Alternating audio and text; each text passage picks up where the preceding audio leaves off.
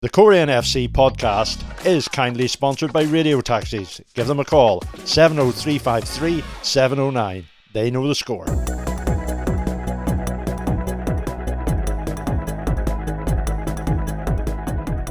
Hi, welcome along once again to the official Coleraine FC podcast in what is shaping up to be uh, quite an exciting week for all Bannsiders fans. It's um it's already been a bit of a, a, a busy week. Um, Coleraine obviously played Ballymena United in a derby game on Tuesday evening and ran out what you might say a comfortable enough 3 1 winners. I mean, my, my, my sidekick here, Johnny McNabb, you were obviously at the game alongside myself. Um, would it be fair to say it was a strange kind of a derby? There was a bit of a a low key feeling to it, maybe because Ballymena aren't going particularly well, maybe because there's a big game coming up at the weekend for Coleraine, but it, it just seemed to be lacking something of, of, a derby atmosphere. And as I say, Coleraine ran out reasonably comfortable winners in the end up. Yeah, they did. It was sort of a, a weird sort of a game and an atmosphere, as you said. Um, to be fair, Ballymena, and I'm not being rude, didn't bring really many many fans down, which didn't really help. And then obviously I think the crowd and, and our crowd and everyone else, we had a good crowd. Um, I think we're all just ready for, for Sunday. So, um, yeah, bit weird having a game three or four days before a big cup final, but I think it happened last year for, for us as well. So, look, it's just one of them things. Um, the big thing for, for Coleraine was getting the three points to keep ourselves ticking along and, and having Conor McKendry back and Glax playing uh, with each other and Kieran Farren back was, was a big boost for us. I, I was just going to say, I had a, kind of in my notes there the importance of welcoming players back. Conor McKendry has been out for probably the best part of a month uh, and played and, and, looked very, very bright, scored a goal uh, into the bargain. Kieran Farren returned in defence as well, looked like he hadn't been away. Uh, um, and those players coming back, Johnny, are going to be vitally important because we lose a couple of players because they're League Cup tied and Andy Scott and Eamon Fyfe. So the importance of having those players back is immeasurable, isn't it? Yeah, Pad's out the squad for for Oran, and obviously we were without the two attacking players that you mentioned. So having Conor back is really really important, and then obviously with Kieran back, it allows Conor to, to push in the right back in, in Lyndon and the centre midfield. So yeah, look, it gives Oran more options, probably a few more pleasant headaches. It was the same thirteen players that were nearly playing there for, for about a month. So yeah, uh, injuries probably came. There's never a good time to have a load of injuries, but in the business end of the season, we it's not an excuse. We, we did have four or five boys out, if, if not more. So yeah, look, getting them all the boys back um, is a big plus for us. And and yes, mm. I think Stevie Lowry was out doing a bit of a warm up on, on, Tuesday night as well. And yeah, you won't see him probably until the end of the season, but still, it may be another boost, uh, maybe heading into the playoff or, something like that. So yeah, um, as many bodies back as possible is, is, is ideal at, at, this time of the season. Yeah, I mean, I was speaking to Owen afterwards, and I loved his line where he said, "Yes, it'll be great to be able to manage again in, in terms of being able to pick players rather than just have to go with the same players week in and week out." But yes, we can't get away from it. We mentioned it at the top of the show: the League Cup final coming up this Sunday, Coleraine against Linfield. And I'm delighted to say that we're joined on the podcast this week by uh, a man who has played for both clubs with great success. It has to be added, uh, and who probably knows more than any of us about what it means or what it takes to play in a big cup final. Delighted to say that joining us from his home is Tony Gorman. Tony, delighted that you're on the podcast. And first of all, uh, we'll come back to it later on in the program. But first of all, many congratulations on Dungannon Swifts' great performance and result last Saturday against Cliftonville in the Irish Cup. Yeah, uh, thanks, Damien. Um, going to Cliftonville is never easy, and especially when you know we've been there quite a number of times over the last couple of years. And while we performed quite well at, at Solitude, uh, we never we never got the the result. But uh, on Saturday, like a lot of credit has to go to Dean for coming up with a game plan to to try and stifle Cliftonville as best as possible because they're Cliftonville they're a very formidable opponent and the they've got some brilliant attacking options, and you know to go there and try and keep them scoreless is is a near impossible task. And um, so game plan wise, we got it spot on, and everybody to man. Like when we go into games like that, I mean, we need every every player playing an eight or nine out of ten performance. And um, you know yourself, that's not that's never easy to do. But on Saturday, everything came together. Everybody performed, and we're two 0 up. And like Joe Gormley got a goal back in ninety one minutes, and you know it was a nervy last four minutes because there was five minutes injury time, and uh, the clock never seemed to never seemed to go down at all over that last few minutes. But uh, it was a brilliant, brilliant result for us. The the players deserve all the credit for for sticking to the game plan and executing it. But uh, you know, it was, a, it was, a, great day, great performance. It's it's incredible. I mean, I don't mean to say it's incredible. That's that's demeaning Dungannon, and we won't do that. But I mean, Johnny, you and I follow Coleraine most games, and we've been following Coleraine at Cliftonville on quite a number of occasions this season. Um, so we know how tough it is. We beat them obviously in the semi-finals in the League Cup, or sorry, in penalties, I should say, in the League Cup, and then we lost in penalties in the Irish Cup, and the league games up there have been very difficult as well. I mean, I think that just underlines how how big a win it was for the Swifts to go there and beat them last week.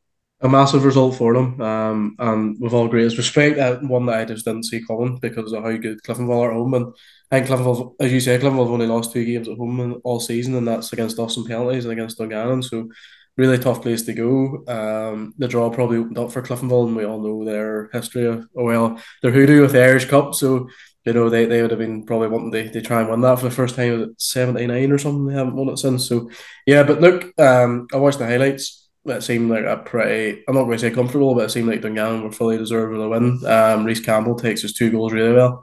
The first one's a great header as well, just under the front post. So yeah, look, I think when Joe Gormley scores, they make it two one in the ninety second minute, and you're sitting out all shakers. But no, fair fair play to them, and it's it's a, it's a massive result and a big day out. And if you can beat Cliftonville away, why not give uh, Crusaders a rattle now too? And and yeah, look, the, the draw has really opened up. Obviously, Ballymena and Larnes the other semi final. So yeah, look, um, unfortunately, Coleraine aren't in there, um, but that's the way it goes. And and yeah, really really good result for for for the Swifts.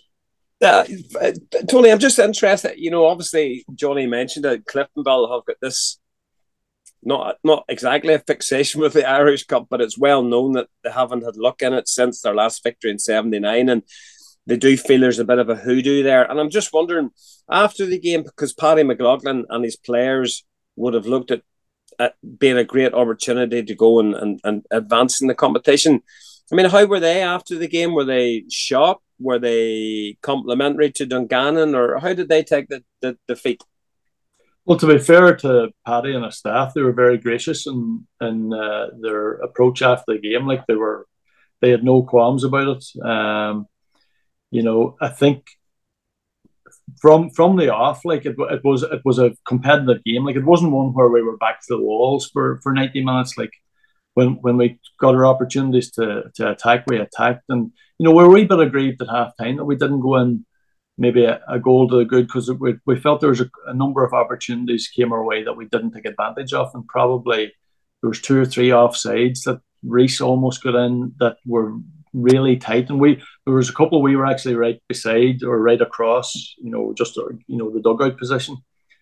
And we didn't think he was off. And obviously, we're going to think that anyway because you're you know you're hoping more than maybe thinking. But uh, but I suppose from a Cliff Cliftonville point of view, they probably maybe feel a wee bit aggrieved that they had a shout for a penalty towards the end of the first half. That um, it was a coming together of two players, and it was Michael Ruddy was involved in it, and you know some maybe on another day if our luck hadn't been with us, that would have gone against us and it might give them a wee advantage. But uh, you know, from Paddy's point of view and a staff point of view, as I said, they were very gracious. They were respectful of the performance we put in, and they wished us all the best. And uh, you know, we talk about Cliftonville's Irish Cup hoodoo. Like remember, do you remember back to the Simon Gribben affair or yeah. Gribben, mm-hmm. um, where the cup final didn't take place, and they actually beat. I was playing for Linfield. They beat us in the semi final that year after a replay, and um, you know, then the whole thing came out with Simon Gribben that he played earlier on in a previous round for a for a junior team, and um, I don't know if Cliftonville have ever forgiven him for that. but, Probably not. but uh, you know, it, it has it, like it, you get things like that where you know just certain players or certain teams don't don't uh, do well in, in, certain competitions, and the Irish Cup just happens to be one of them ones with Cliftonville. Because Cliftonville, to be fair, you know, from about 2010 on for six, seven years. I mean, they were a dominant force in the Irish League. They, they won four league cups in a row at that time, and they did indeed, and a couple of Irish leagues, and you know, so for them to miss out in an Irish Cup, it's you know, it's it's strange, really, but it's just one of them things.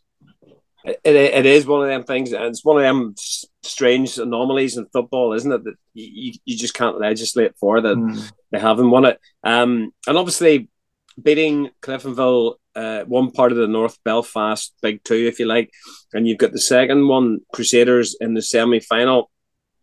And I guess that's going to be a whole different game. Game again, it's going to be a neutral venue. It's going to be a big occasion, but it won't be dissimilar insofar as the Crusaders will probably start as, as big favourites, and, and in most people's eyes, they'll be expected to, to, to beat Dungannon. But you've proved it once, and, and maybe Dean and yourself and the players can come up and another surprise or another shock?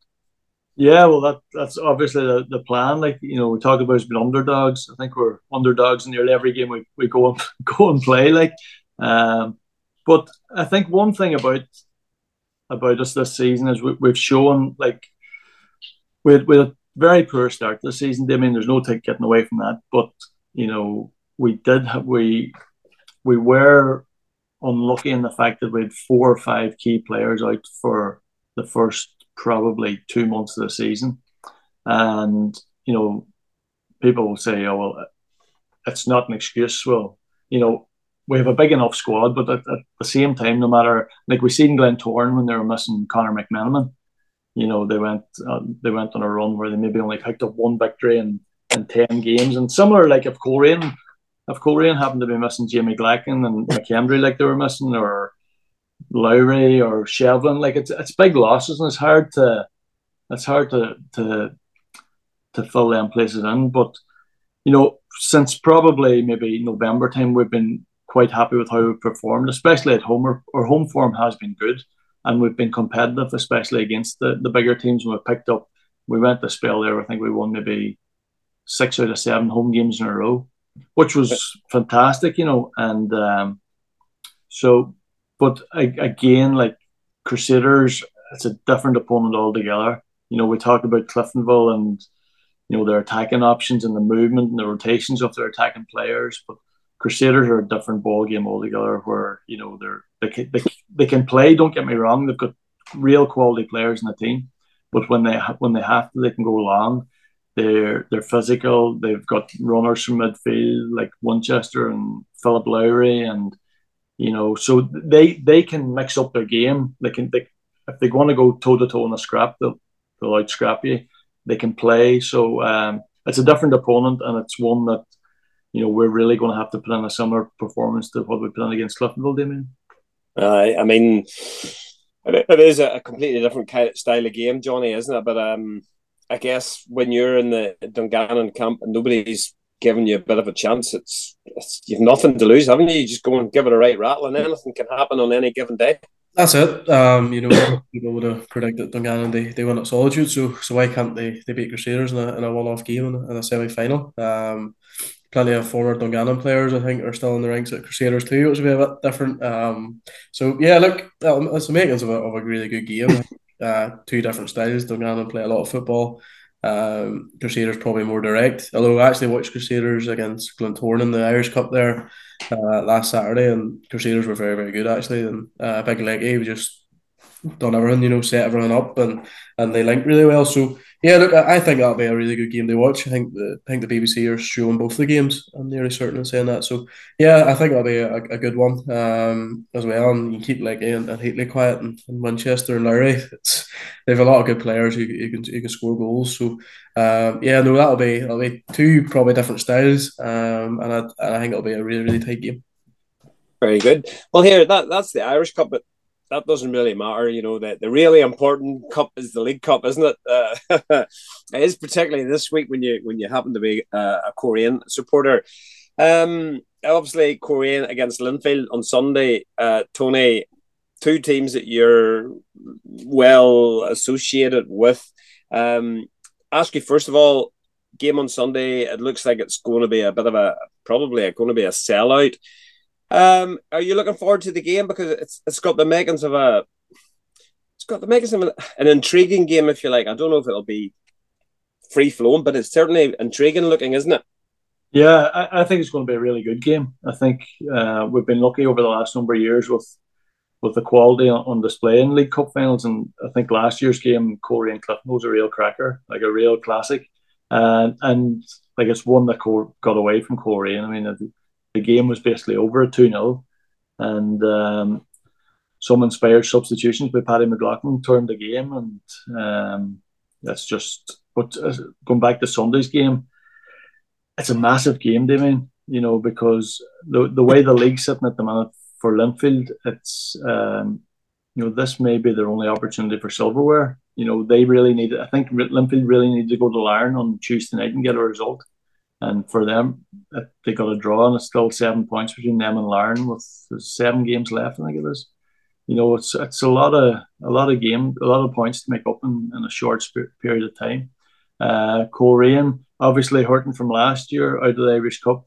Um, so it's their only ch- chance of silverware this year as well. So it's a massive game. Uh, two, two really good teams. Um, I think one thing about Coleraine this year, I think, and it's to their credit, I think they've changed their style of play a lot. I think from a supporter's point of view, there's probably easier on the eye. Um, they're playing through the lines a lot more. Um, the style of play has changed. Uh, I think they've got good energy about them, especially in the middle of the park. I think it helps Lyndon Kane go in the middle of the park at times as well because he gives you that energy. Um, so it's um, it's a game I'm really looking forward to, and to call a winner is near impossible. but I, I, like, you just hope for a good game, don't you? I, I do think it's going to be a good game. I, I'm intrigued because I had written in my notes as well that it could be Linfield's sole chance of winning silverware mm. this season as well. Um, that all that considered, uh, you you played at Linfield, you know the demands on the players and the management there from supporters. If I mean, it's probably going to be construed as a bit of a disappointing season for Linfield, even if they win it. But I mean, is all the pressure, or is there more pressure on Linfield going into Sunday's game because otherwise it's going to end up they're going to win nothing, which at Linfield is just not acceptable. Well, I think uh, every game at Linfield is a pressure game anyway because no matter who you play, and like I found that out fairly early on playing at Linfield that every every game is a cup final and you've got to be up.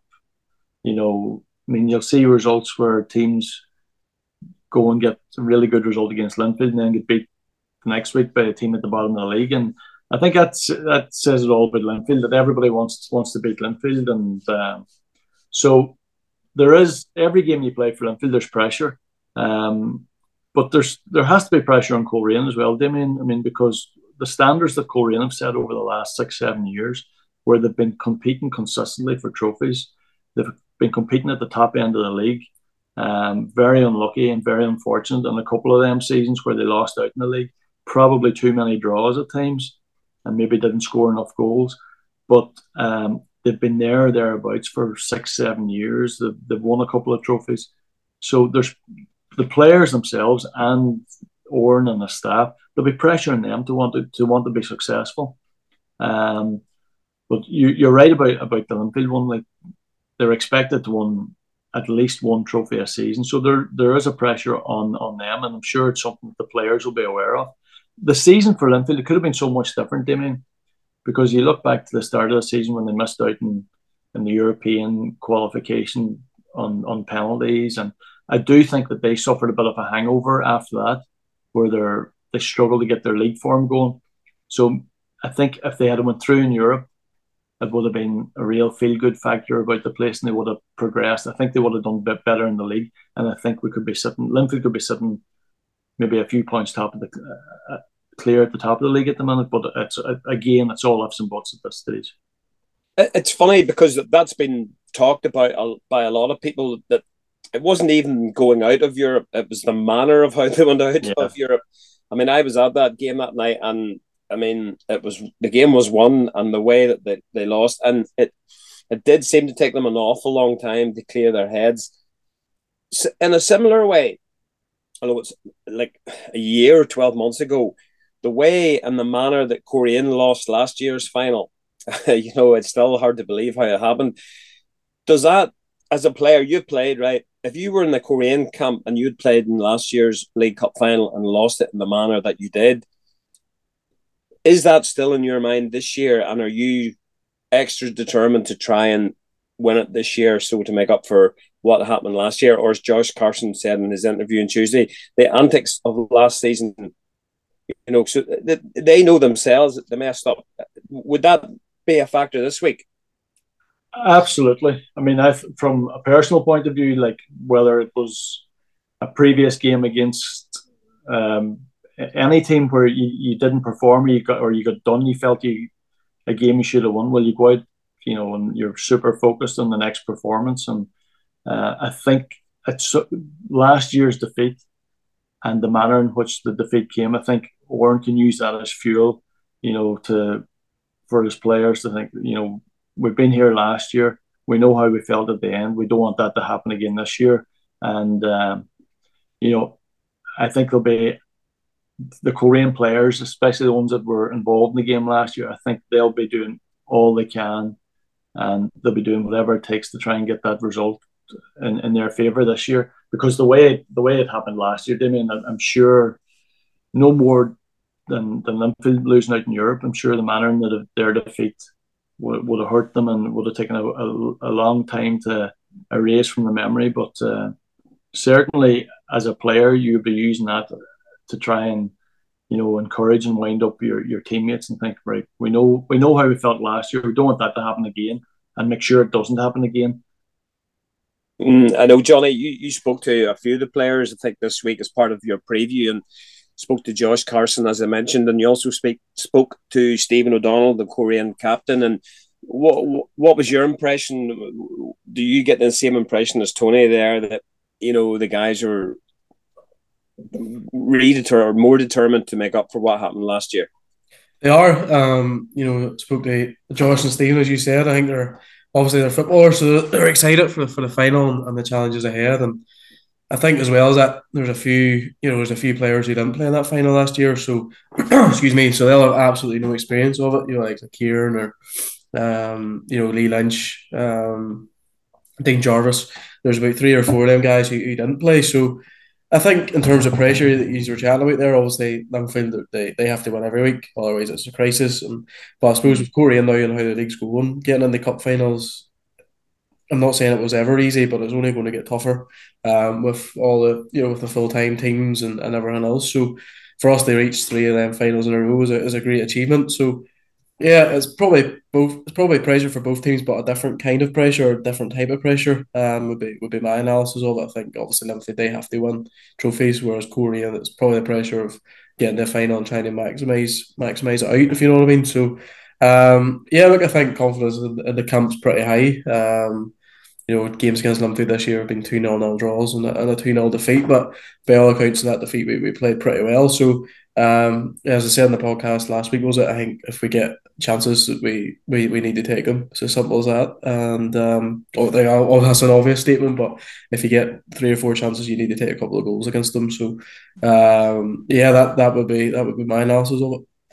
Uh, uh, uh the first goal, I mean, or Anthony or Tony, the the, the two games, the league games, were two nil nils. Uh, the last one hmm. was two 0 to Linfield. There was a, a controversial penalty. Was the, the the first goal in that particular game. So games between them so far have been very very tight and, and almost cagey affairs.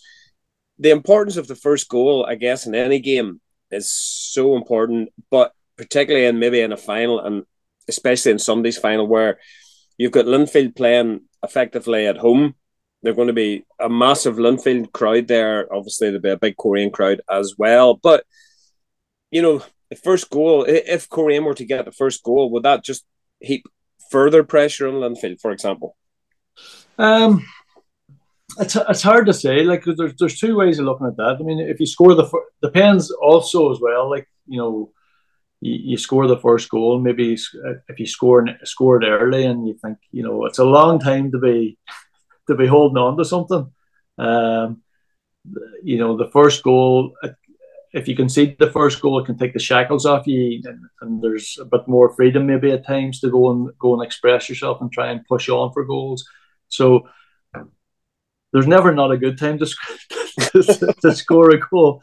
Well, they always um, say there is that thing that they do say, "Oh, we scored too early," and that's yeah, that, see, that's the thing. Like you, you can, especially maybe going to Windsor Park in a cup final and scoring the first 15, 20 minutes. Well, you know, it's you've seven, 70 minutes, 75 minutes to be looking, keep looking around the big scoreboard. And when you start doing that, it just stays at the time never comes down. But uh, I think the, the most important thing in a cup final is playing your playing your way into the game, um, making sure you, you make your first pass, you make your you won your first header, you won your first tackle. That you know your first touch isn't a bad touch, and um, not to be giving your opponent any advantage at all. And it's it's about setting yourself down, staying in the game, um, easing your way into it. I, re- I remember the game last year. I mean, it was um, it was quite a hectic start, but you know, both teams it could have went any way. I mean, like both teams, you thought you know were playing really well, but um, you know, and then the goals, like maybe the two goals, like it's one of them. Coleraine get the two goals, and it's it's game over. And then the shackles come off Cliftonville, and they just go and play and go and express themselves. And I mean, if I if I remember right, Joe Gormley missed a couple of a couple of really good chances as well. Damien before the end of that game, which could have put the game out of sight before extra time. But um, so listen, stay in the game as long as possible, and um, limit your mistakes, and you know try and get a try and get a good foot good foothold on it early on. And I, I guess Johnny had mentioned it earlier. Like this is Coleraine's third League Cup final in a row. They've been in a, I think, a, a couple of Irish Cup finals. They've been going close in the league. So they've got big game experience within their ranks, um, right the way through from Oran. He's managed there now, and, and, he's been there a long time, and they've been in finals. And you've got Winky's influence. The players have all experienced big games. That obviously, like Linfield as well, but it's not like, for example, maybe with your time at Coleraine in the 2003 Cup final, for example, that was the first time Coleraine won a trophy in over 20 odd years. It was a bit of a, I'm not saying it was a freak, but it was kind of out of the blue mm. somewhat. Whereas on this occasion, Coleraine are used to playing in big finals, and that has to count for something, doesn't it? Yeah, listen, it's Coleraine now you, you're right in what you're saying. Like the we when we got the final in 2003, it, it was a, a, new experience for it was a new experience for the club, not for the play, not for a lot of the players involved in it, because you had uh, like Jody had won a league at Cliftonville, and Rory had won stuff at Glentoran, and myself, Trigger, and Basher had won stuff at Linfield, and um, you know, so it wasn't it wasn't that new to us, and the, and Jerry Flynn as well. But we also had we had experience in that team, you know. Whereas Coleraine, I think, and I think what people have to realize as well that the Coleraine, the board of directors of Coleraine deserve an awful lot of credit for they're as much part of this building process that Coleraine have, have done uh, than than Oran has been because they have put a faith and a trust in their management. And Oran's there as a 12, 13 years or maybe now. No, Johnny, I mean, there was a year sabbatical in Scotland. Uh, yeah, yeah never he, years. Uh. Yeah, he's there an, an, awful long time, and during that period as well, Damien. Like I remember, there was a couple of spells where the club they lost an awful lot of games, especially at home. But the club were the the directors and the chairman, they were confident in the job their manager was doing and the the long term ambition of the manager and they stuck by it, and now they're getting their rewards, and they've been getting rewards, as I said earlier, for about six or seven years now. That he's got his real, you know, he's got his, he's got his players there. He's brought players in, and he, to be fair to him, he signed really good players. They mean, you know, he's he signed players that are players, and again, that's no respect to or disrespect to Coleraine, but you, there's players there that walk into the Olympic team, Glentoran, Larne, you know, the, the full time setups. So Oran deserves an, an awful lot of credit for that. But the club the club deserves an awful lot of credit for the faith that they've shown in the manager, the Oran's ambition and his plans for the club. he's been given the opportunity to to develop them. And now Coleraine are, you know, they're a real force now in Irish League football, and they have been again, as I said, going back six, seven years, and Coleraine are they deserve to be in cup finals for what they've done, and the players and um, and every the trophies that they've won you know, they've deservedly won them, and they've, they've given the, the town and the supporters some fantastic days out. Um, so it is it is a different it's a different Coleraine certainly to the one the team that I played in. Um, but it's it's a as I said it's a credit to, to the football club for for allowing the manager to to build what he's built.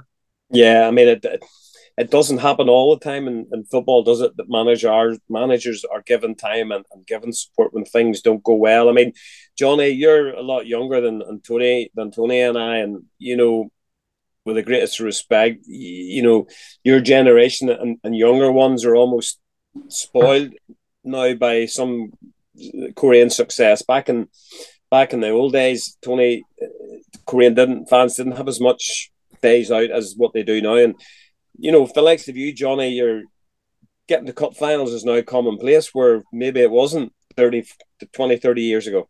Yeah if we don't get the league cup final next year i'll, I'll be in i'll be in a state of depression or something. I'll, not know what to do with myself. Um yeah like i've lost count of the finals. We've probably been in since 2016 17 really. Must be about five or six now. So yeah, to get into them positions is is a, is a great credit. And as I said earlier, it's only going to get tougher and the competitiveness of the league and, and everyone else. And not only that, the amount of times we've been in Europe too, which is like another trophy in itself um, because of the money and, and everything else. So, yeah, look, um, obviously the, the players have got the bug for it and, and the taste of having success and they'll want to do that um, even more now. And for example, Matthew Shevlin, he's, he's lost his three League Cup finals that he's played on, and this is his fourth. So um, he'll not want to be. He'll not want to have. He'll not want to have a fourth losers medal in that in that competition. And you know, obviously, the likes of you know Dean Jarvis is coming to win his first medal with Coleraine, and the likes of Lee Lynch, um, as well. So look, there's all different subplots and stories. I'm sure for, for both teams, and obviously the best team on, on the day will will will will win it. Uh, did you ever win the League Cup, Tony? I'm sure you probably did. Um, I think well, oh, I've won certainly won it, but it's um I think for a couple of years it might have been replaced by the Coca Cola Cup as well, maybe in the. It, uh, so I, I think it, between between League Cup and Coca Cola, I think I won it six times. Um, it might have been four in a row at Linfield, maybe. Just, just six, like. Uh, I'm not. Uh, I'm. I'm trying to think, and uh, definitely between Coca Cola and League Cup, anyway, there's six. So um, must, must be hard. Must be hard running that much. You can't. One of them, one of them was against Coleraine actually. Damien might that, remember. At, one of them was uh, at the Oval against Coleraine. What year? Which year would that have been? Um, two thousand. I don't know. Was it two? Uh, four 0 Four 0 was. You're right. Four 0 uh, And that's still that's still the biggest winning margin in the League Cup final. Is that right? Mm-hmm. But you talk, talk talk about good starts, and I scored after about four or five minutes. I just and Coleraine actually started on the front foot, and I think Picky must have a great chance for Coleraine after a couple of minutes.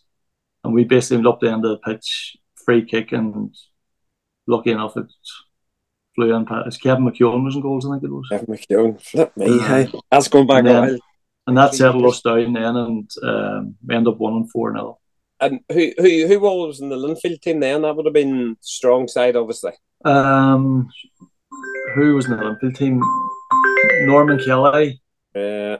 Stephen Beattie, uh, no, it was uh, Trigger, um, Glenn Ferguson, Davy Larmer, Chris Morgan, Pat McShane. Pat McShane actually scored in the final, I think. Um, Stephen Collier, Winky was playing, Noel Bailey, goalkeeper, probably Robert Robinson, maybe in goals, Paul Mathers. Um, wasn't bad, like it's not bad. Scottish lad Stuart Callan played in the left.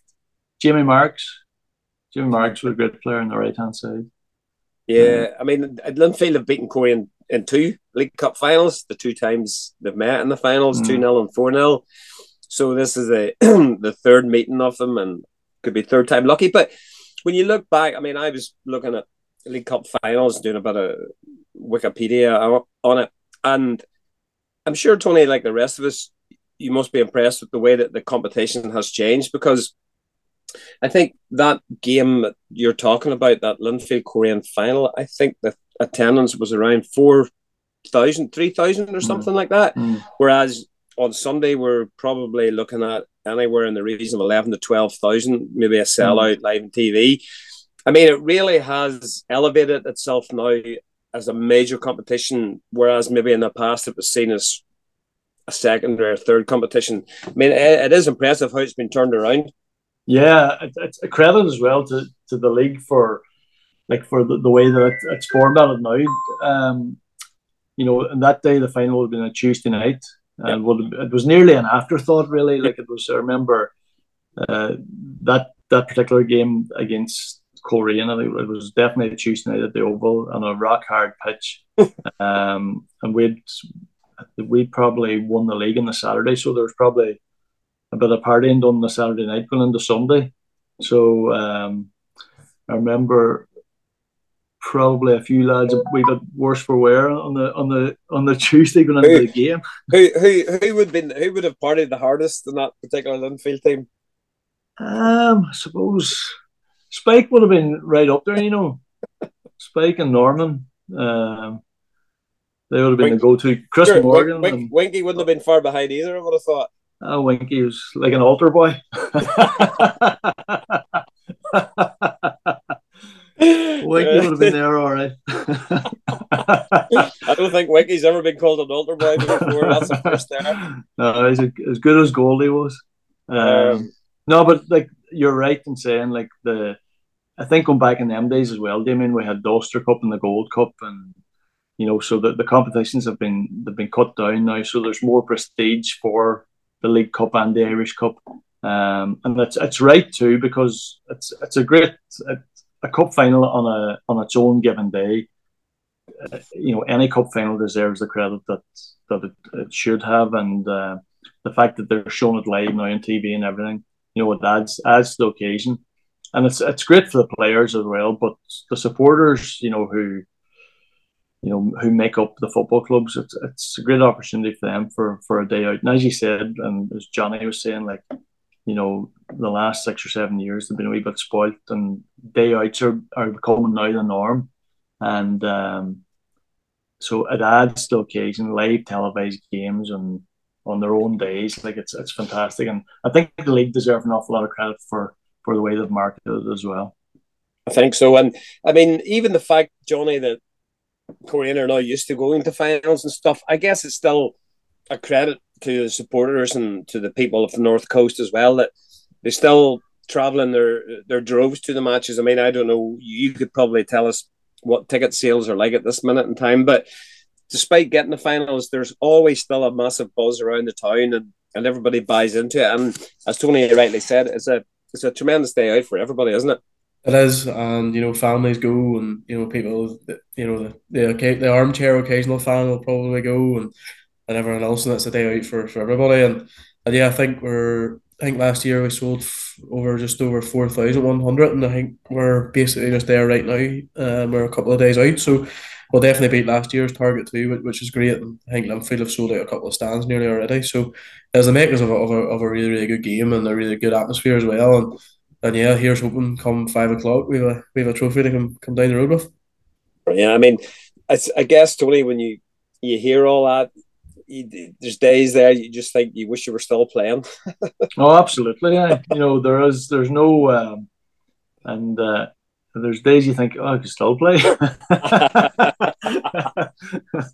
but uh, no, listen, it's um, it is a different it's a different time now it's a different game. Like come back to when we were training and and playing in the, the back pitch at Coleraine and mud up to our ankles and, and now you look, you look at the showgrounds now and it's you know it's immaculate 24 7 and I think to be fair um, given where we are and our climate and everything I think the, the clubs that have gone and Dungannon are no different. Like we've gone with the AstroTurf. Like it's it's it's been a it's been a game changer where you know it's you're training on a consistent surface and you can bring that into into your play and games and that. And I think it's certainly the like from Coleraine's point of view, like the, the pitch has certainly helped them, and they're they're playing and they're training and the style of football. They've adapted their style of football nearly to suit the pitch. So, um, so you, you, we've missed out on on on that, but.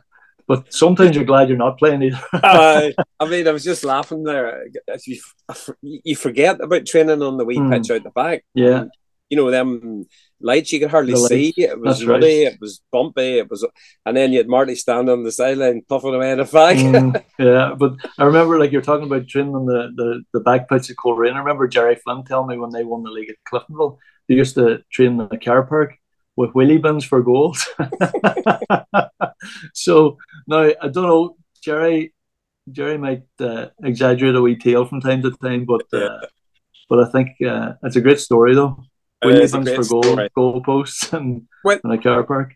You know, like obviously things, things, and there was probably less in the way of nutrition advice, etc., etc. Mm. back then. I mean, when you look at today's players, young players in particular, when you see them coming through and they have everything laid on for them, I mean, you must think how lucky they are.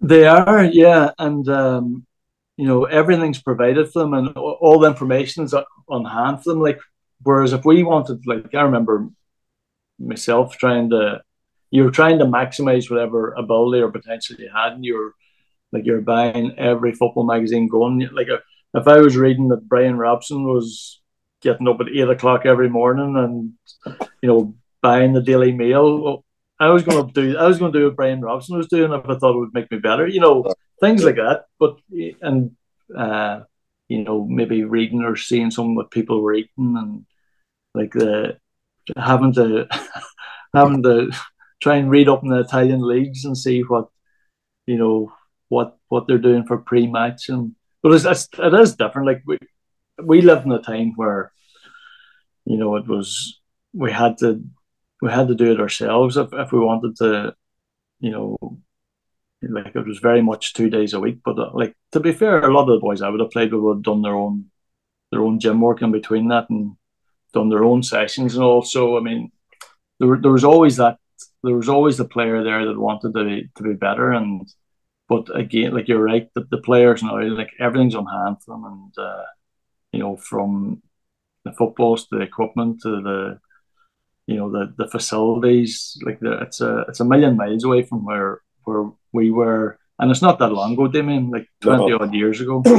it seems know. like a, it seems like ancient history, doesn't it? I mean, yeah. e- even I mean, when I started in my line of work, if you wanted to find out about something, you had to go to the library. yeah, yeah. and go and try and find a book and try and find what it was you needed, write it down and go back. Now you just literally Google it. And I mean, mm. I would probably say that to my daughter now, 16, and she'd probably look at you and think you're two heads and mm. what are you talking about? But um, I mean, Johnny, you're of a, a younger generation, as we mentioned, and but that's just the way life is, isn't it? I mean, you know, you've been away in Europe with the players as well, um, and you see it at close quarters how well they're looked after. But then, as Tony said, they still go over and above their training as well, and and so from that respect, things haven't changed an awful lot. If you want to do well, and if you want to compete and get on, you still have to go over and above the, your stipulated two, three nights training a week.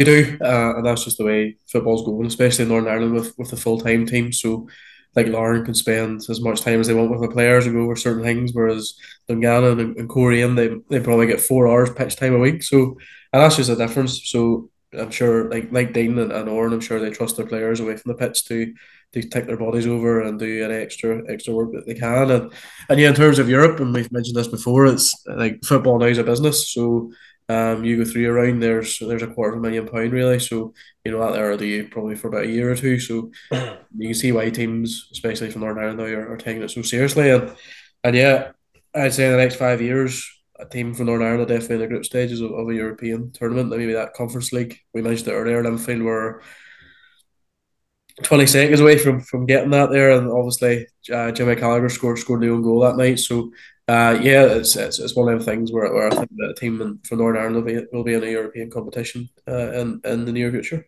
Yeah, Tony, you're, you're involved at the coal face now with Dungannon coaching, and all the time we hear about proposals maybe for like more professional uh, Premiership, and then alongside that, there's always talk then about a, an All Ireland league as well, and and you've obviously played both sides of the border. Um, how do you see, or what way do you see football going in the next, say, five to ten years? Would would any of that be realistic? Do you think? Um, I think touching on the All Ireland League to start with, I, I don't think it's I don't think it's ever going to be a runner because I think that there's at the minute, for example, say so we have our European places in the Irish League and the European places in the League of Ireland, and if you're to have one league, well, you're going to have the same amount of European places. So there's obviously three or four clubs are going to lose out every year in European money. Uh, so that's that's one of the stumble stumbling blocks I can see for for an All Ireland league not happening. Um, as regard, I think maybe they could develop, they could reintroduce something like what they had for the Setanta Cup. You know, um, like a cup competition you know greater prize money, which will encourage. Uh, and I think the Irish League clubs will be more set up to, to compete against League of Ireland clubs now. Um, and then the other thing that's always talked about now for the for the betterment of the Irish League is, is summer football. Um, and I know going back, I suppose about 2001 now, since the start, 2002 maybe, since the start of summer football in the League of Ireland. Uh, and basically, summer football is brought in for you know, to have better pitches and to help clubs compete when they did uh, qualify for Europe, that they were halfway through the season and they weren't rushing through a, a pre-season and four or five weeks to compete in the first rounds of, of the European games. But um, and it, to be fair, it has helped. It has helped the clubs because we've seen good, like going back to the early 2000s. Remember Shelbourne when they were managed by Pat Fenlon got to maybe one game away from the group stage where I think Deportivo beat them. Um, and they took the game to the Lansdowne Road and all. And um, so it has helped. But from an Irish League point of view, like, and uh, from a football point of view, like, I'm very much a traditionalist in the fact that I like me. Like if it's English football, you like it three o'clock on a Saturday afternoon. And you like the season starting in August and finishing in May, and and it's so like I I can't see I think the, Irish league clubs have too much to lose from going going to summer football. Um, you know, especially you know traditionally the festive period with the games and the revenue that it creates. Um, and I think any any change away from or the season we currently have has to you still have to involve our festive fixtures because um, a lot of clubs you know depend on on the, the gates around Christmas time and Boxing Day and um, New Year's Day.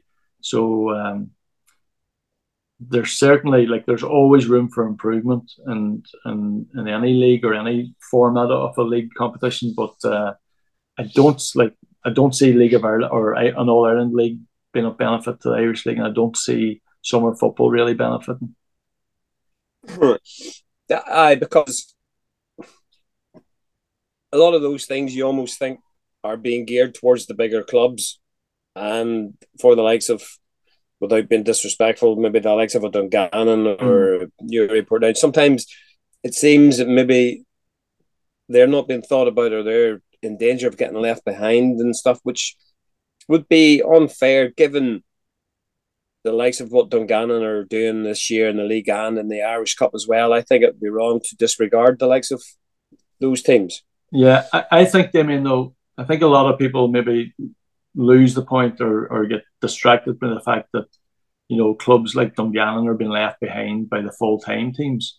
And, um, like, I'm all for um, the, the teams going full time. And I think what we've seen, because the likes of Larne, Glentoran, Linfield, Crusaders for a period invested heavily in, in a full time setup. I think it's brought on the other clubs as well, Damien. You either mm-hmm. up your game and go along with it and work harder to compete with these teams, or you get left behind. And I think Coleraine's a brilliant example of a club that have, and Cliftonville as well, are two clubs that have knuckled down, thought, right, we might not be full time, but we'll still go and compete and sign the best players available to us. Mm-hmm. We'll give our players every opportunity to maximise their potential, and we'll still be able to compete. And Cliftonville and Coleraine have done that, and they've done it comfortably. And that then brings so the likes of Dungannon. If we want to stay in the Premier League, well, we have to work extra hard to, to go and try and get results against Coleraine, Cliftonville, uh, whatever. And it's proven to be very difficult for us. But it, we still, every week, we're there and we're working hard. And we have to work harder and harder to try and get them results. So I think either go along with it, continue to work hard, continue to try and improve, or you're going to get left behind. And um, but I think I think that the teams that have gone full time deserve an awful lot of credit because they've brought the standard up. And as I said, they've made the likes of Coleraine and Cliftonville much, much better, much more competitive. And you see now Coleraine are in the cup final. Cliftonville's challenging for a league. Um, so they are certainly maximising the potential of their players. Mm, Johnny wouldn't disagree with any of what Tony has said because I we watch Coleraine at close quarters and I think there's no doubt whatsoever that the bar has been raised and been raised by Larne and Glentoran and Linfield obviously there as well and you do see that it's redoubled Coleraine's determination to stick with those teams. And I think you've mentioned it before, Johnny, as well about Coleraine recruiting cleverly and getting the best part-time players, the, the guys that can't commit to full-time football. But Coleraine have to be in a position to get the best of those part-time players, and and to a large degree, they've been very successful in doing that.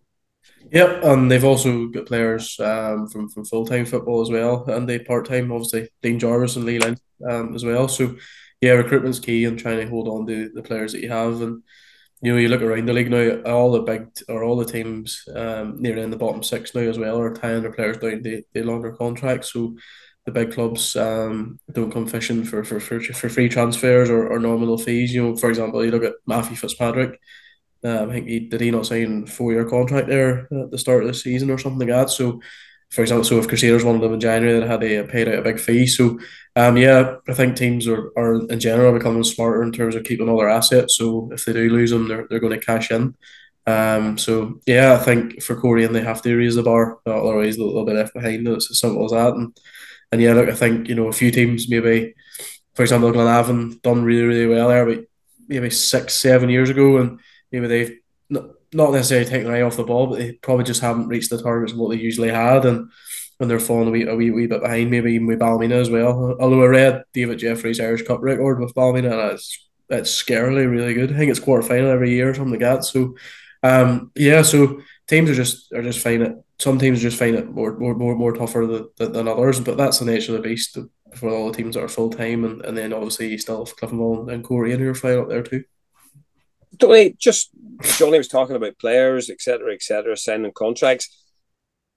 Is there a worry for the likes of a Dungannon like yourselves, right? You are noted as a really good footballing side. You have got some really good young players playing at Dungannon. For example, Reese Campbell, you mentioned him at the top of the show, scored two great goals last week against Cliftonville. Do you worry then that this so-called bigger clubs will come and not cherry pick's not the right word, but if you're doing things right and your players are performing well, are you worried then that other clubs are going to take the better players from your side?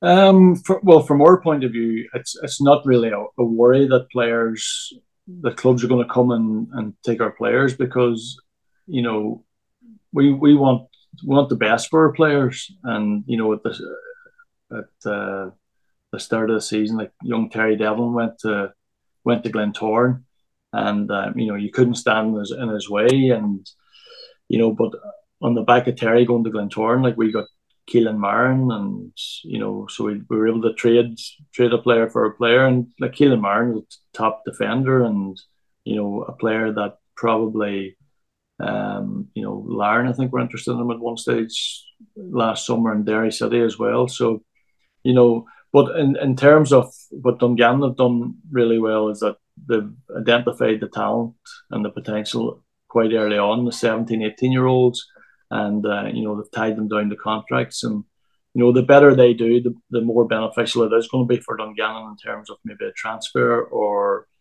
you know, we want them to do well, obviously, and maybe a transfer to an English team or whatever. And, uh, you know, so it's not really a worry because, as I said, like if, if we can trade like we've done trade with Terry Devlin, like we maybe get a few pound and get a a Keelan Marin for him, like it's um that's a benefit. So and obviously if the players are, are doing well then the team's doing well. Absolutely, yeah. That that's the key thing. And as I said, like we want our players to, to do well and, and do better and improve the whole time. And I think we've we've seen that certainly over the last the last two years. I mean, um, the amount of young players that have come through at Dungannon and and they're consistently playing well. Like, um, you know, it's it's great for them, but it's it's great for the football club as well.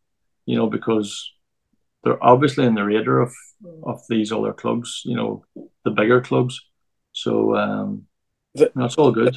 I mean, Johnny, they're Dungannon are a great example, aren't they? I mean, forever producing young players, and their youth teams are always competing and competitions. They're bringing young players through. It's you know great example for other clubs probably to follow.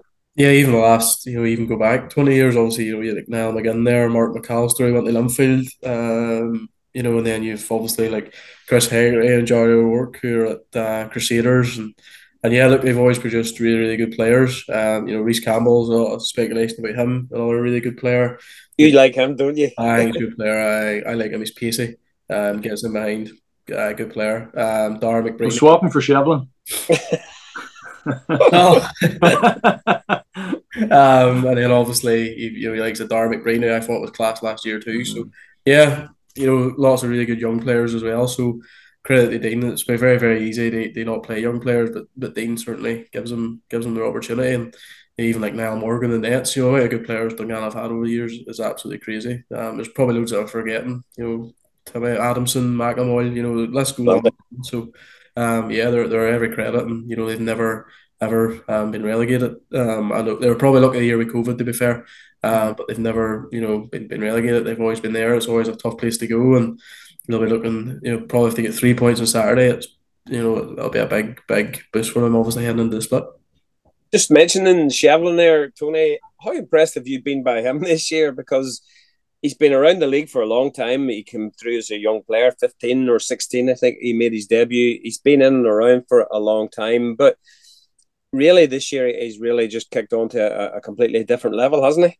Yeah, he's, he's been brilliant. Uh, I think um, I think there, there's a, a, few things I think have happened, and maybe not not you know, and it's, it's no disrespect to to Eoin Bradley, like because I think I think Eoin Bradley was a key player for Coleraine, and I think everything good about Coleraine over the last number of years went through Eoin, Eoin Bradley. And um, even when he was even last year, I thought Coleraine were most effective when he played.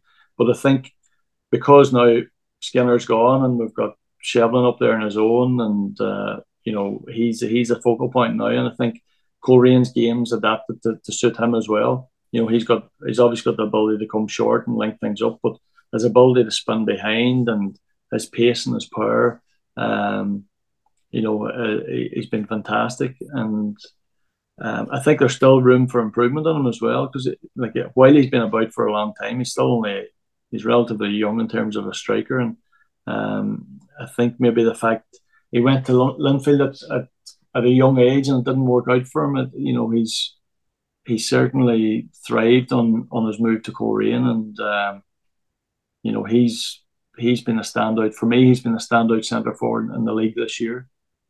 He, he certainly has, and I think he's twenty four. If Johnny, if you probably know better than me, but twenty four, I think Chevy.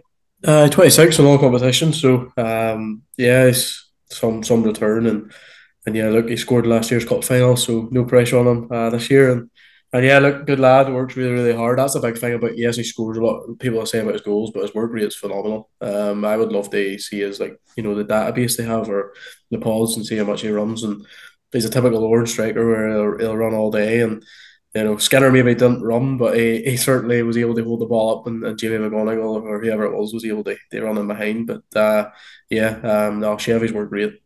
Chevy's work rate alone deserves him to get in the position to score goals. Is the best way I put at it, and that's weird too because Chevy's got 26 goals and he misses nearly he nearly nearly misses the hard ones or the easy ones, sorry, and then scores the hard ones. Um, so yeah, he, he, could, he probably could have had maybe four or five more, but uh, they have twenty six goals and they March is some record, and, and yeah, hopefully he's still young too. He seems like he's been around forever, but he's still only what 25, 26. So um, yeah, no, yeah, he's not even in his prime yet.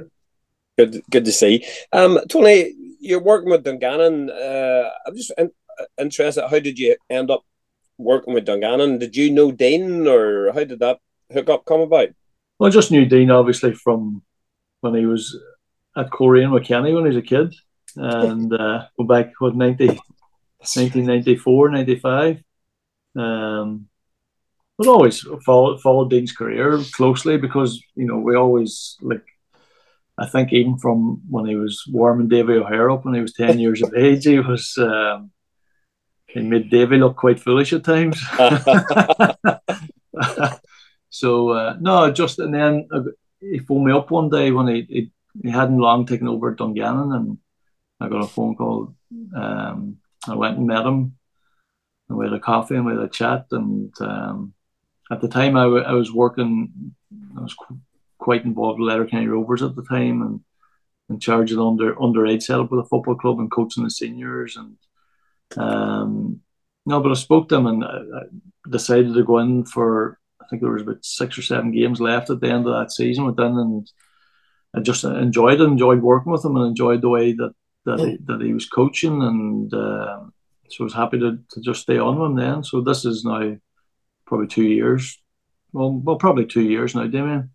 Uh. Just at, at the end of the, the COVID season, and then two full seasons now. So No, I'm does enjoying it. Like you How know, long does it take you to get your training, Tony? about an hour and a half, Johnny. Uh, is Hour and a- it- But same as Coleraine. Uh, But an hour Guess you a stay half. I am sure. Aye, listen, sure. Everywhere, you know, you're going to watch a game in the Irish League. It's an hour and a half anyway for me, so it's no, it's no difference. Like, so it's just a couple of nights. well up the used to Aye, well, you a still. couple, a couple of nights used up the road. And, and what what's Dean like? I mean, because he he he, can, he looks he can come across very intense. He knows what he wants, doesn't he? And he, Mm. he has that intensive look, about him as well. I mean, he probably demands a lot out of his players, which is not a bad thing, really, is it?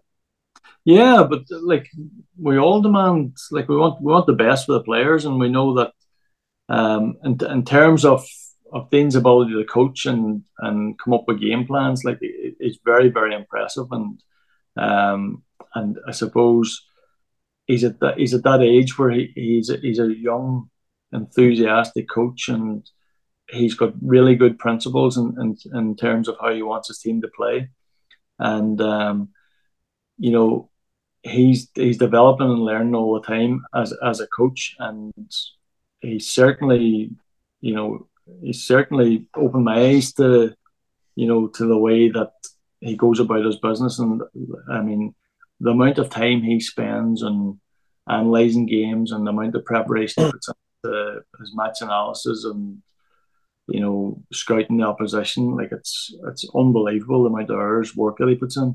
Um and you know it's it's something I suppose at my age that you know that I certainly I couldn't do as a as a manager and put in that time and effort but it's it's to be successful and to be to get to the top of the game that's what you have to do. And um, you know he, he certainly doesn't doesn't lack an effort in any way. Um, I mean I'm sure it's 24 7 he's got Dungannon on his brain and planning sessions and you know coming up with game plans. It's it's just um, it's just a real football enthusiast and he's really really good at what he does to me It is. It is. It's it's incredible. Like the amount of time. I mean, Johnny Mhm. Oran uh, equally uh, uh, is very detailed about what he does, and he's obviously got his teaching job as well. It's like it's a massive, massive commitment, isn't it? I mean, you wonder how they do it at times, managers. Could you imagine uh, the Shields Kearney household at Christmas time and him, Kenny, and Dean talking about football? Flip me, hey, per, per Lauren, hey, and the wives. You wouldn't know where they look. Um, football's been very good to that family, to be fair. And obviously, big Shay Campbell as well, I think. So, um, yeah, you can just tell that Dean Shields absolutely breathes football and lives for it and goes to bed thinking about it and waking up is probably the first thing on his mind and and yeah, um, yeah, obviously Coleraine boy too, and, and and now he lives in the town. So yeah, always been good to always would like to see Dungannon do well, probably because of that. And I'm not just saying that because Tony's on as well. Um, so yeah, I think they have a big game. Obviously, I think at Carrick they're home to on Saturday, so weather permitting. So um, yeah, that'll be a big big game for them, and and yeah, obviously trying to build up a bit of momentum before for the Irish Cup semi final. I mean, we'll come on to the, the weekend games now. Then, uh, now you mentioned it, Johnny, and Dungannon at home to Carrick on Saturday, Tony, and also on the same day, Newry City at home to Portadown. I mean, that's two huge games in the context of potentially relegation this season, isn't it? I mean, obviously you have to concentrate on your own game first and foremost, but you will be keeping an eye on what happens across at uh, the Newry Showgrounds as well. Yeah, I mean, I think at this stage of the season, you know, coming coming into the split, I think the most important thing is that we, we just look after ourselves, Damien, and uh, you know, focus on, on on us getting three points and like obviously we can't control what goes on at Newry, but we obviously hope both of them get beat. so uh, no, listen, we'll we're actually, you know, as I said earlier on, like we're we're in a pretty good place at the moment in terms of how we're playing, and uh, you know, Carrick Carrick's a very difficult opponent under Stuart King. Like they're very, you know, he, he Stuart is saying good experienced players, and difficult to play against. Like in your face from the first minute, you know, 100 mile an hour. Um, so again, it's, it's one of them we must we must compete with them first. First and foremost, we must compete with them. And and the fact that they, the fact that they lost heavily to Glentoran in midweek doesn't do you any favors.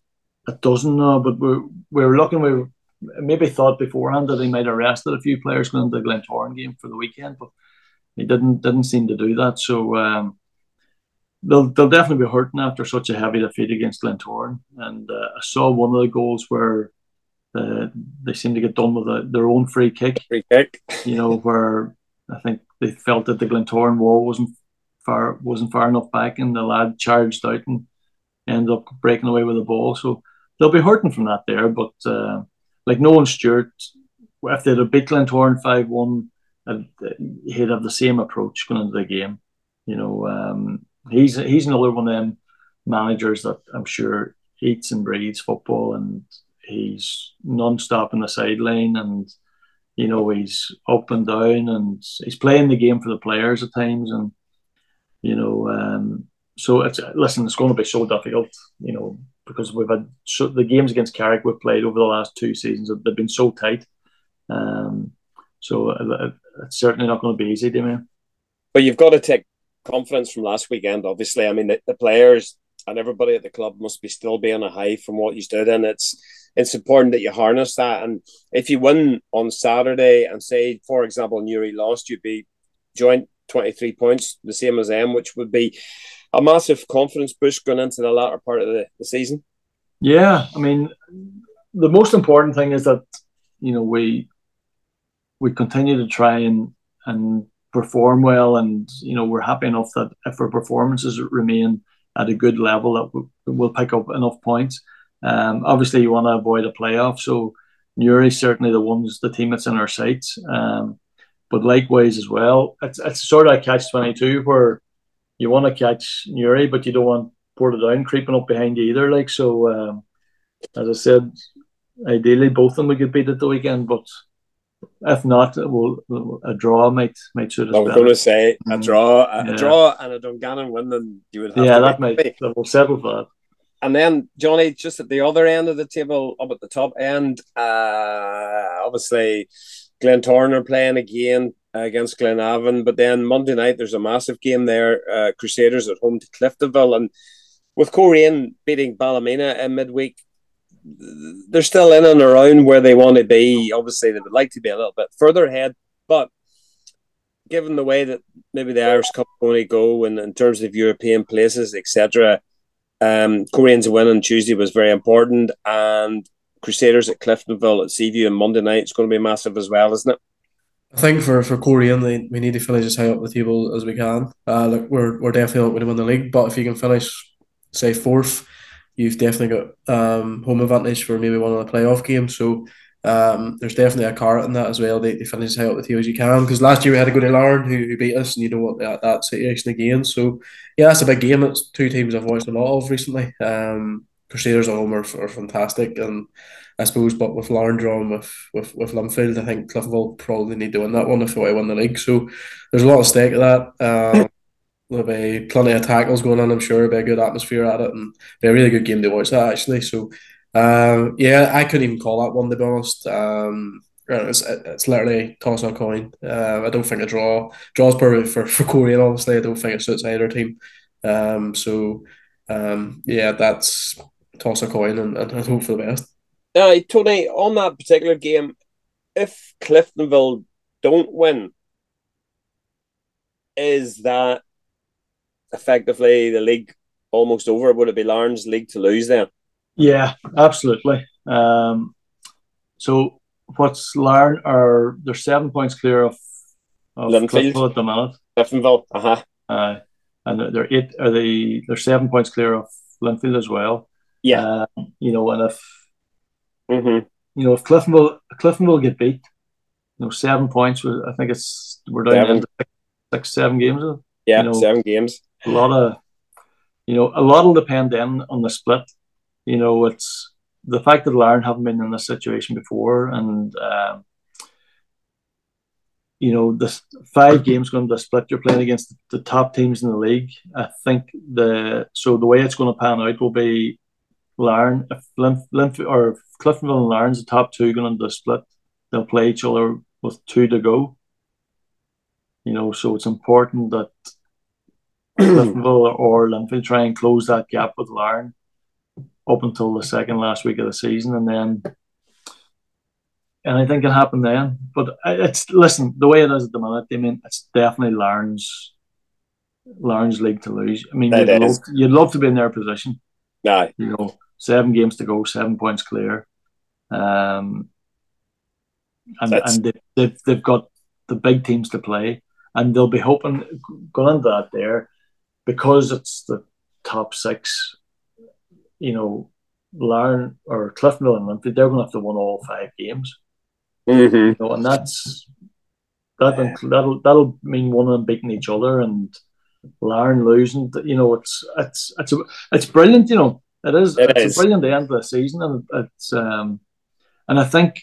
Do you know what? Looking at Glentoran since Macquarie's come in, they've been in really good form, and they were in such a bad run over that 10 game period, I think where they only won one game. Like if they had mm. picked up a couple of victories in that there, you know, it was um, it would have been more more exciting.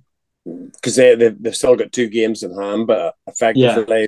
they're too far away, but they're in with a yeah. chance of, of getting a European. And essentially at this time of the season now, Tony, it's just about at the top end, it's trying to get into you know, some sort of European place. Yeah. And for those at the bottom, like try and avoid relegation and or the playoff, isn't it? I mean, it's either way you look at it, it's, it's an exciting end of the season, isn't it, for all the it teams is, uh, in the uh, league?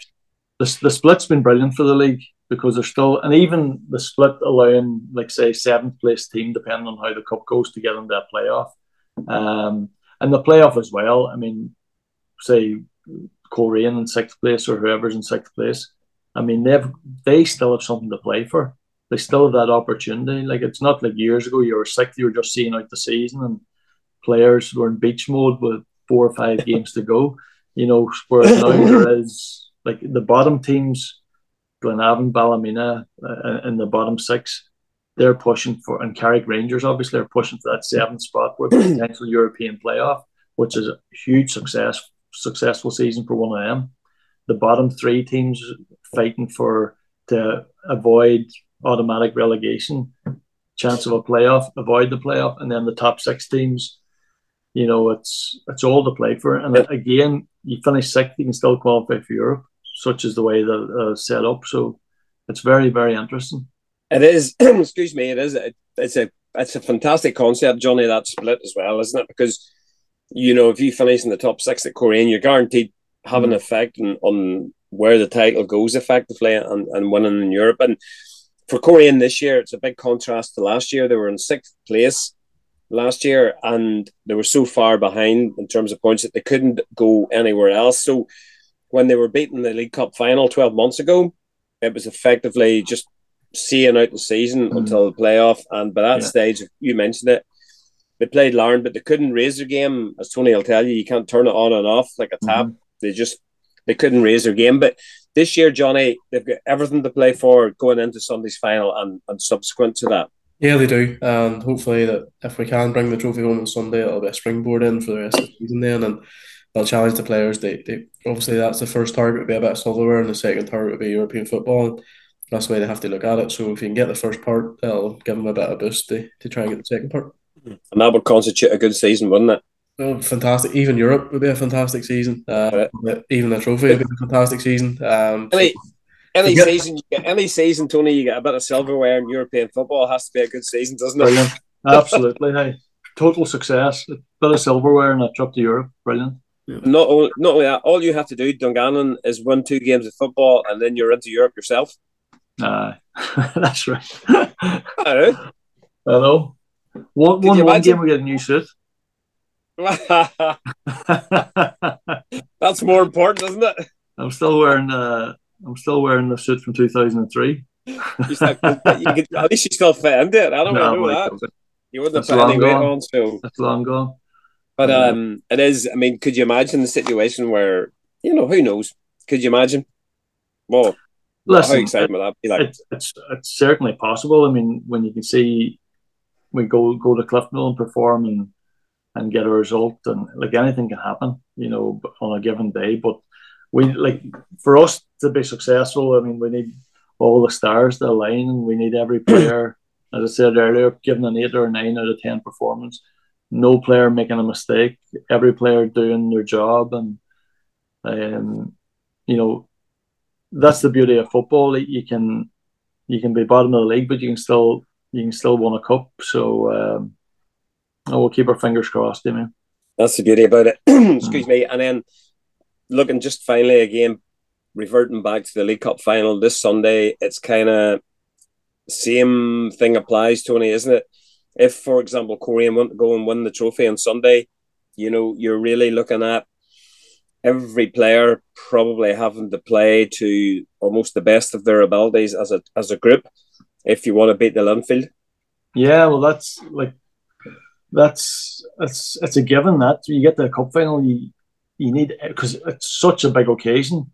Regardless of whether you're Linfield or a Coleraine, you need every player performing and performing to their best. Um, and in cup finals, I mean, you know, it's not about you know obviously ability and and form and everything is is essential, but it's about on the day who performs, you know, who makes the fewest mistakes, which team has the most players playing at the top of their game, and then you'll you'll get a, you know, you'll you'll you'll find your winner out of that there, um, and it's about not freezing. It's about. Mm-hmm. I remember going back to two thousand and three, and we were a wee bit concerned about maybe some of the players hadn't been there before, but you know the the key message at that time was lads, you know, forget about the occasion. It's it's about the game. You know, go and play the game. It's it's an opponent that we played a few times during the year. Go and match them. Go and outwork them, and then everything else looks after itself. It is. It's about playing the match. I mean, I remember Johnny. I probably remember as well. Uh, the year before Coleraine won the Irish Cup in 2018, mm. I think we were in the final in 2017. Yeah, and we're well beaten. And mm. I still know to this day that was as a as a club, as a group of players and everybody supporters all got caught up in mm-hmm. the occasion and it was a cup final and yeah. forgot forgot that there was a match to be played. Mm-hmm. And before you realised the game was over and you were on your way back home. And I think the the group of players and the management and everybody learned an awful lot that day and went back the following year and were able to go and play the, the, the final, play the match, and won. And I think that kind of experience they still have as a group, and they're going to need that on Sunday at this weekend, aren't they? Yeah, I mean, as you said, that's a that's a great example to use. Like from the learning from 17 and and like I remember being at that game and like Coleraine basically didn't turn up that day no. at all. I mean, and I actually had, had, a a sneaky suspicion for them that year as well because they they competed really well against Linfield that season and uh, had given them tough games because I remember being at a few of them, and um, but then and obviously they learned from that, you know, and they went out the following year and they were fantastic and got a deserved victory. Um, so from a Coleraine point of view, they'll be they'll be hoping that, you know, they can use that 17-18 scenario and the the 22-23 scenario where 17 they didn't show up and then they can back the following year and then last year having having the game in their hand and throwing it away and then you know from a Coleraine point of view can they can they use that to fuel their their cup aspirations this year now well, we shall wait and see. Are you are you going mm. to go to the final, Tony? Or are you not this? It? No, not this year. No. So uh, I'll watch it. Watch it in the comfort of my home. Right, and we'll ask you the question that you don't want me to ask you. Who who do you think will win, and who do you want to win? I couldn't. I couldn't call it. I mean, it's it's going to be so difficult. Like, um, going into a cup final, and you just think to yourself, you can never back against Linfield in a cup final, you know, and so often, regardless of of how their form is, they just have enough to get to get over the line. Um, so I, I, I can't really call it. Um, I know. I hope it's a good game, and I hope I hope both teams put on a show. Mm-hmm. Um, so it's as you say, it's kind of Linfield DNA, isn't it? They it is, yeah. and, and they just find a way of winning the game. Absolutely, I and you know I think a lot of the time when you're playing in cup finals, the attitude has to be do whatever it takes to win the game, whatever it takes, mm-hmm. and um, whether you're playing bad or whether you're not, you do whatever it takes to get you over that line. And, and just finally as well, just I was just thinking the battle on the sidelines is going to be uh, intriguing as well. David Healy and Oran Kearney because the two of them, from watching them at close quarters and, and the press conferences and what have you, there's a, a friendship there. There's a good bit of respect between the two guys, but they have important parts to play as well, haven't they? Yeah, absolutely. I mean, the, both managers have been brilliant um, for for their respective clubs, and I think they've been, they've been really good for the league as well, Damien, in terms of the profile of the league because they they come across so well, and um, you know, David Healy, obviously, his profile has been an international footballer, and and Oran, you know, his profile and the way that he he conducts himself, and you know, there's there's obviously a mutual respect among both of them, and there's certainly a respectfulness between both clubs as well, and there always has been. Um, so on the sideline, there'll be no. I can't imagine any histrionics on the sideline. I think you know they're they're both respectful. They're both they'll be happy enough that they they their work done during the week and they don't have to be, you know, shouting in each other's faces and they'll they'll get on with it. And uh, as I said, like it'll be. I, I hope it's going to be a good game. I hope both teams turn up and perform, and um, and we'll see. we'll see, Johnny. I mean, final word to you Tony hopes it's going to be a good game. Excuse me, as we all do. Or, or maybe Johnny, do you hope that, or maybe you don't care what kind of game it is, as long as Coleraine win? Would that be? Literally took words out of my I I couldn't care less. It was absolutely rubbish for ninety five minutes, and somebody sticks their big two on they won, and we won the cup. Um, you know, as long as we as long as we bring that trophy home, because football at the minute is is testing my patience. So um, as long as we bring the bring the trophy home, that'll that'll do me. That'll be something for you to cling on to anyway. And it's a big weekend as well, Johnny, isn't it? I mean, out on Saturday night, breakfast in the Sunday morning, cup final. It's all systems go. I know. I can't believe you've agreed to buy me all that. Hey, unbelievable. We've got a new budget.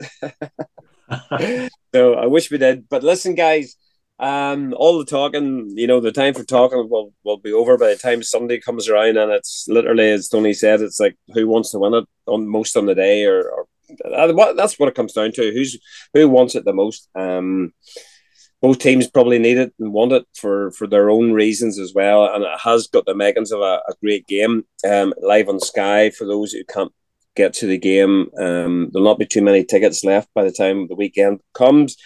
Um, as as you would imagine, we hope that Coleraine win. Um, we we hope for a good game, but as Johnny says, we, we won't care how we win it. Um, so best of luck to Oran and the guys for the weekend. Tony, thank you very much for coming on. It's been an absolute delight to have you on and, and a great chat with you. And um, it, we'll settle for for Coleraine winning the League Cup and Dungannon going as far as they can in the Irish Cup. How does that sound? That sounds all right. Can we does, get that? In, can we get that in writing? we can. and, and the Kearney the Kearney Shields Mafia will be delighted if yeah. that happens.